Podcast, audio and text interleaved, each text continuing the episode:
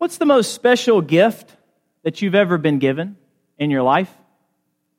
Maybe it came at Christmas time. Maybe it came on a special birthday. Or maybe it was a total surprise. It came on a day where you least expected it. I think about a gift that my grandfather gave my oldest daughter several years ago before she even realized what it was. My grandmother passed away in 2009, and our daughter came along in 2010. And we named our daughter for my late grandmother. And a few months after she was born, my grandfather gave Elise, named for the first Elise, a very special gift. It was a single pearl necklace that he had given my grandmother in the early years of their marriage. And when she's old enough, it will belong to her. It will be something that she can wear, something that I hope will be very special to her from a woman she never knew, but the woman for whom she is named. A very special gift. I think about my other grandfather. I told this story at his funeral a few weeks ago. For several years, he was the chief of police in East Ridge, Tennessee uh, on the outskirts of Chattanooga. And I was told before his funeral that once upon a time, my papa was trying to pull a guy over in East Ridge because his car did not have a muffler. And the guy sped away, and so my papa had to chase after him and turned on the lights and the whole nine yards. And he chased after this guy until the universal joint fell out from under the guy's car, and he had to stop. And Papa gave him a ticket for the missing muffler. And then he drove him in his police cruiser to get the part that he needed to fix his car. And then he helped him fix his car. And then when the guy installed a muffler on his car, finally, Papa tore up the ticket. He was a generous guy like that. And on this occasion, he gave this man, undeserving in, in many ways, several gracious special gifts. What is the most special gift you've ever been given? I guarantee that whatever it is, whatever gift you are thinking about, considering right now, it pales in comparison to the gifts that God offers us through Jesus Christ. Now, I know that God gives us many gifts, both great and small. And as James says, every good and every perfect gift comes from above, comes from God. And we should be on the lookout for those small gifts that sometimes we take for granted and sometimes we don't notice in our everyday life. But this morning, I'm talking about some big gifts that we can enjoy through Jesus Christ. I'm talking about three. We can call them the big three, if you like. The three biggest promises of the gospel. And in these gifts, God wants to transform our past, our present, and our future. And here, that, here they are. Number one, forgiveness of sins. God wants to provide for us forgiveness of sins. He wants our past sins to be erased, expunged, and He will consider them, He will remember them no more. And so, in God, through Jesus, our pasts can be totally transformed. Because all of our sins leading up to our giving our lives to, to Jesus Christ can be erased and will be erased if by faith we confess Jesus as Lord. Secondly, he offers us the Holy Spirit. His presence abiding with us, providing a present life of salvation and securing and guaranteeing our future life, which leads me to number three eternal life. The Holy Spirit in the here and now abides with us and provides a down payment and a guarantee on the life that is to come, our future with God, a never ending experience in God's presence. These three gifts forgiveness of sins, the Holy Spirit, and eternal life wonderful gifts. And that's putting it too lightly. The greatest gifts that anybody could ever receive, gifts that transform our past, our present, and our future. But all who want to receive these gifts and if you're here this morning, you should want to receive these gifts. because they're the best gifts that anybody could ever be given. But if you want to take hold of these gifts, if you want to receive them, everybody who wants to receive them must pass through the water. Must pass through the water. For Noah and his family, his wife, his three sons, and their wives, for them to be saved from the flood, they had to pass through the waters that covered the earth on the ark. To be rescued from the oppressive hand of the Egyptians, the people of Israel had to pass through the waters of the Red Sea, which had been miraculously parted for them by the power of God working through his man, Moses. And to be healed from leprosy. You remember Naaman in the Old Testament book of Second Kings? He was a commander of the Syrian army, but he had leprosy. He was a leper. And God's man, God's prophet Elisha said, if you want to be healed, you have to dip in the river Jordan not once, not twice, but seven times. And Naaman at first was reluctant. He said, Can I go to some other river that's a little less muddy and wash myself off in there? And, and Elisha says, No, this is the only way. And his advisors talked him into it, and he went and he obeyed God's command. And when he came up after the seventh time of being plunged into that river, he was cleansed. And not only that, what, is, what did the scripture say? His flesh was like the skin of a young child. God's always going above and beyond like that. But for Naaman to be cleansed from his leprosy, he had to pass through the water. And to receive these gifts from God, these wonderful, magnificent, indispensable gifts from God, forgiveness, the manifestation of the Holy Spirit in the here and now, and the promise of eternal life with God, we must pass through the waters of baptism. As Peter said on the day of Pentecost, after he finished up his sermon, everybody said, Men and brothers, what shall we do? And he said, Repent and be baptized, every one of you, in the name of Jesus Christ, for the forgiveness of your sins, and you'll receive the gift of the Spirit. There's two of our gifts. And the third, eternal life, is shared elsewhere in the scriptures. Peter says, if you want to enjoy the gifts that God wants to give, you got to pass through the water. You must be baptized. Baptism. What does the word mean? Well, it's from the Greek word, the verb, baptizo, which sounds an awful lot like our English word, baptism. And that's because the word was really never fully translated. It just sort of slid over into English, keeping about the same form. But if this word was translated, it would have been translated into words like dip or plunge or immerse. It was a word that meant going fully under the water and coming back up. The idea of sprinkling or pouring were not inherent to this word. And so the first century church, when they heard about baptism, when they read about baptism, for them it would mean a full immersion. And I have referred to these waters here because they're the waters that we have available to us.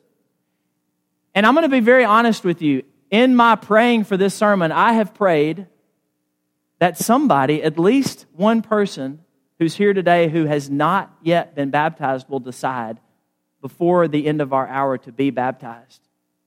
And if you decide this, these are the waters that you will pass through. But it doesn't have to be these waters up here. I've seen baptisms in swimming pools in hotel bathtubs and jacuzzis, in creeks and ponds, in lakes and rivers. Any type of water will do. And that's because there is no magic in the water. Instead, there's power in the blood of Jesus. And it's activate, activated by our faith and by our willingness to obey what God tells us to do. And all of that combined washes our sins away and provides us with the Holy Spirit and guarantees eternal life with God. There's a short story that was written over 60 years ago called The River. And one of the characters in this story, his name is Bevel Summers, and he's a young preacher, very young, even younger than me.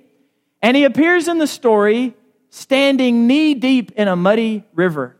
And he's calling his listeners to come out into the rushing waters to be baptized Listen to his preaching. He says, Listen to what I got to say, you people. There ain't but one river, and that's the river of life, made out of Jesus' blood. That's the river you have to lay your pain in, in the river of faith, in the river of life, in the river of love, in the rich red river of Jesus' blood, you people. And in the story, a young boy wades into the water to receive baptism.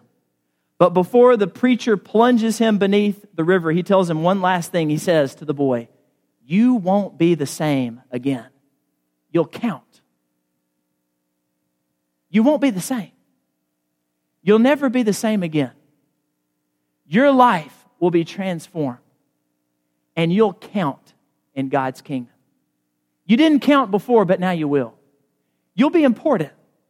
You'll matter to God. You'll matter to his cause, to the cause of Christ in his kingdom. You'll count. You know, the folks who first heard the good news of Jesus, some of the earliest listeners of the gospel message, they knew they must be baptized in order to receive God's gifts, in order to count in his kingdom. I'm thinking about the Ethiopian. We talked about him recently, a worshiper of God from a nation in East Africa who had been up worshiping in Jerusalem but was on his way home.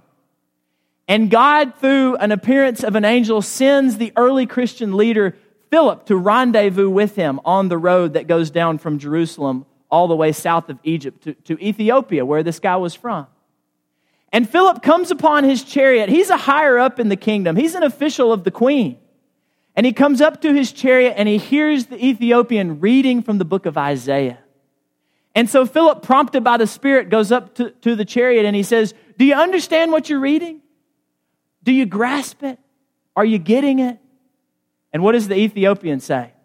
How can I get this unless somebody explains it to me? And so he invites Philip into the chariot, and the two are riding along. And the scriptures tell us that beginning with the text of Isaiah, Philip shares with him the good news of Jesus Christ. And lo and behold, on this desert road, they encounter a body of water. What is water doing out here in the desert?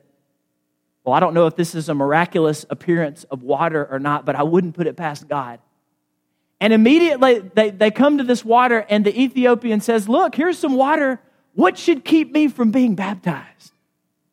Boy, I would love if by the end of this sermon we had some people in the audience asking the same question. Look, here's water. What should keep me from being baptized? Hopefully, the answer is nothing. Because I have faith in Jesus Christ. I know that I'm lost in my sins. I know Jesus is the only one who can heal me. So there should be nothing keeping me, stopping me from going down that aisle and taking on Jesus in baptism. The Ethiopian says, Here's some water. What, what should hinder me? Which should tell us that in the presentation of the gospel that Philip makes, to the Ethiopian, there was the vital component of baptism presented. Because the Ethiopian knows he can't get in on the promises without being baptized. So we know Philip covered it well. And he knows that it's an urgent matter. I don't need to wait until the next pond or lake or river. I need to do it right now in this water. And so they get out of the chariot, they go down into the water, and the Ethiopian is baptized. Philip is taken, taken off elsewhere, and this man goes on his way rejoicing. He knew to receive the gifts that God offers, he must be baptized. What about Lydia, who lived in the city of Philippi? Paul and Silas passed through there one time on a missionary journey. And on the day of the Sabbath, they take a trip down by the river because they hear there's a gathering of prayer down there, some worshipers of God. And it's mainly women gathered. And there's a woman down there, her name is Lydia, and she's from a nearby city called Thyatira. And she's a seller of purple goods.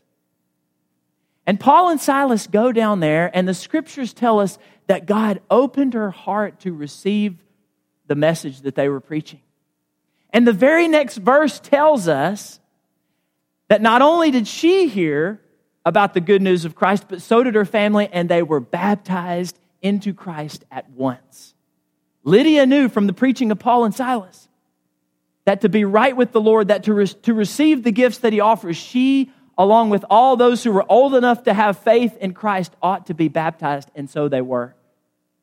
A little bit later in this city of Philippi, it was a Roman province. And Paul and Silas, because of their preaching, get into some trouble. They're accused of, of stirring people up, of disturbing the peace in the city. And so the authorities throw them in prison. But what are they doing in prison at around midnight? What do the scriptures say? Are they moping? Are they feeling sorry for themselves? No, they're singing and they're praying to God in earshot of all the prisoners and the guard. And lo and behold, there's an earthquake that comes along and it shakes the very foundations of the prison, and all the doors swing open. And the guard, the Philippian jailer, is about to fall on his own sword because he believes that all the prisoners are going to escape and he'll be blamed and he'll face far worse if he doesn't kill himself now. But Paul and Silas say, No, no, no, wait, wait, wait. We're all still here. You have nothing to fear. And they tell him about Jesus because he asks, Men, what do I need to do to be saved? He heard them singing, he heard them pray. And so they impart to him and his family the gospel message, and he and his family are baptized into Jesus Christ in order to receive these great gifts that transform our past, our present, and our future. The Ethiopian, Lydia, the Philippian jailer, and many more know that in order to receive the gifts that God has to offer, they must pass through the waters of baptism. Their faith in Jesus leads them to embracing baptism, which leads to transformation. What happens to us at baptism is very much like what happens to the beast at the end of the movie Beauty and the Beast. And I know we just talked about this last week, but here I go again. The beast has been grossly disfigured. You remember this part in the movie. Grossly disfigured because of his selfishness his heartlessness, but at the end, because of his desire to love selflessly and show kindness, he's taken up and he's transformed into the man that he was made to be. Sin has made us disfigured. It has caused us to be distorted images of ourselves. And spiritually speaking, at the end of the movie, the beast is dead. And spiritually speaking, you and I are dead in our sins. But in our baptism, God takes us up and He transforms us into the people that He intends for us to be. And God washes us so thoroughly in the waters of baptism that when we come up out of that water, we don't even have to drag that old, ugly world out with us. We are changed that dramatically, that drastically.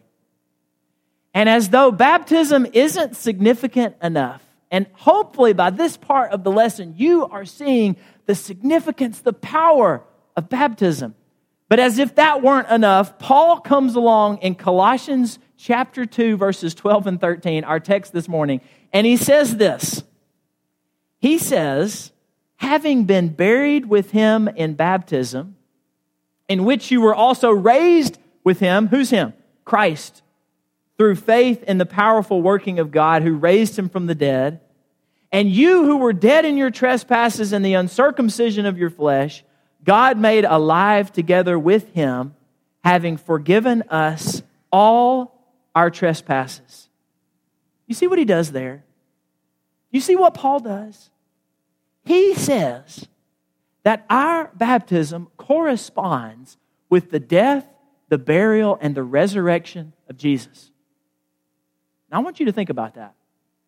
And this is not the first time, the only time that he's, that he's covered this ground. Maybe the more famous occurrence is in Romans chapter 6, verses 3 and 4, where Paul asks, Do you not know that all of us who've been baptized into Christ Jesus were baptized into his death? We were buried, therefore, with him by baptism into death, in order that just as Christ was raised from the dead by the glory of the Father, we too might walk in newness of life.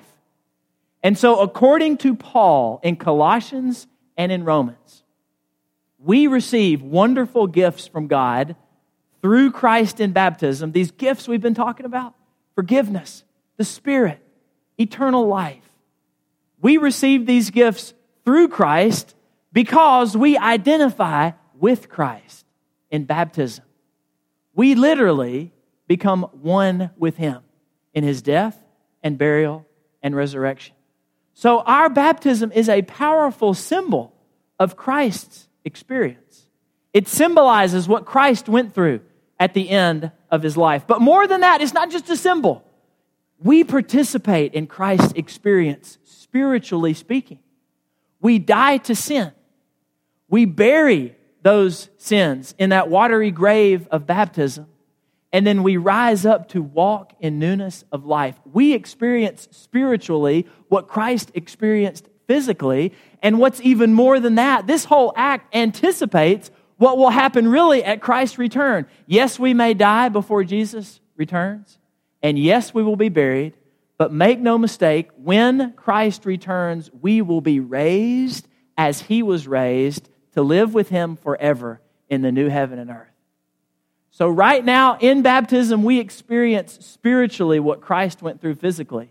But this act anticipates what we'll experience at the end of time when our bodies are raised and when this physical body puts on a spiritual body and when this mortal body puts on immortality when we are fitted to live forever in the new heaven and earth with God. All of that and more God brings about in baptism. That extraordinary? All of the gifts that we've talked about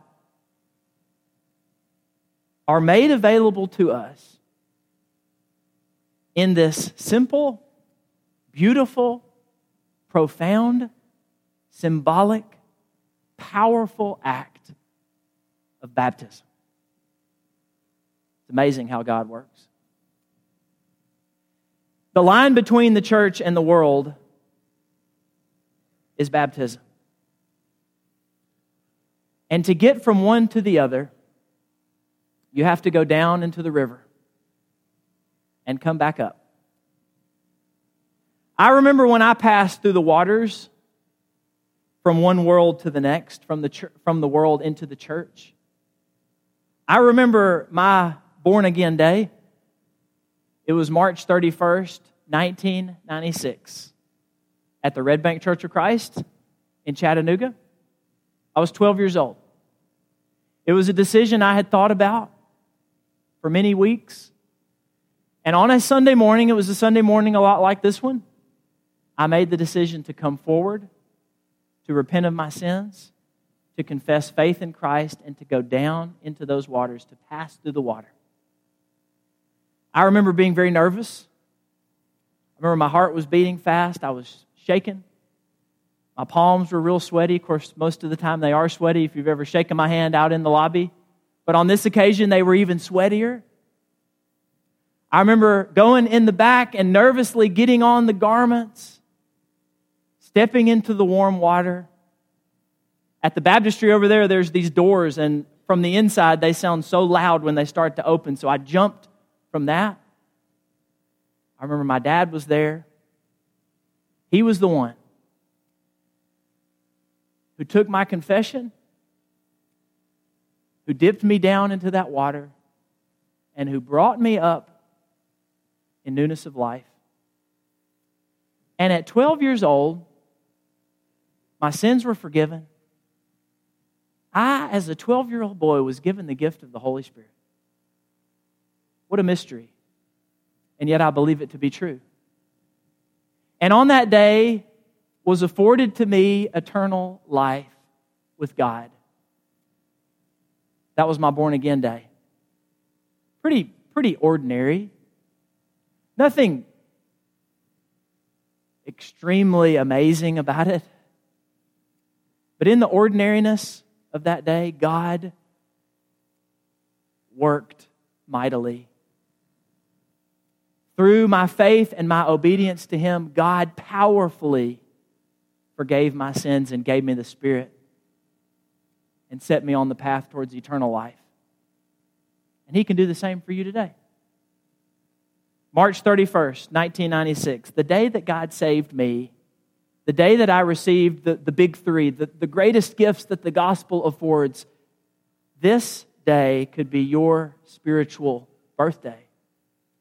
This day, August the 20th, 2017, can be your born again day. A day that you'll never forget. A day that will rise above the day you got married, the day your kids were born, the day you were born. The most important day of your life could be today if you have not taken on Jesus in baptism. And I hope by now you are saying, as the Ethiopian did, what should stop me? The answer is if you have faith in Jesus Christ to forgive you of your sins, the answer is nothing. Not one thing. I don't care if you're the shyest person in the world and this kind of crowd, however many we got here today, scares you to death. It doesn't matter if we had 100,000 people here. The reward is too great and the alternative is too terrible for you to wait one more day, one more minute to come and take on Jesus in baptism. We don't have to get to lunch at any time. I'm not concerned about feeding my belly, and neither should you if we have a bunch of people here who are ready to take on Jesus in baptism. That is infinitely more important than what you got in the crock pot or whether we're going to beat the church down the road to the restaurant. We will take time to witness your birth, your new birth in Jesus Christ. And so, who's going to be the answer to that prayer today that I've prayed? That someone would come and take on Jesus in baptism. Who's going to receive those gifts that God so freely gives, if only by faith through obedience? We come and submit to Him in baptism. Is it going to be you? Or maybe you're here and you're a baptized believer, but you hadn't been living like it. And you need the prayers of the saints. You need the forgiveness of God going forward. You need the encouragement and the support that can only come from coming down this aisle and, from receiving the love and the prayers of your church family. Do you need that? Or you do, do you need to be made one with Christ in baptism today? If you do, why don't you come as we stand and sing?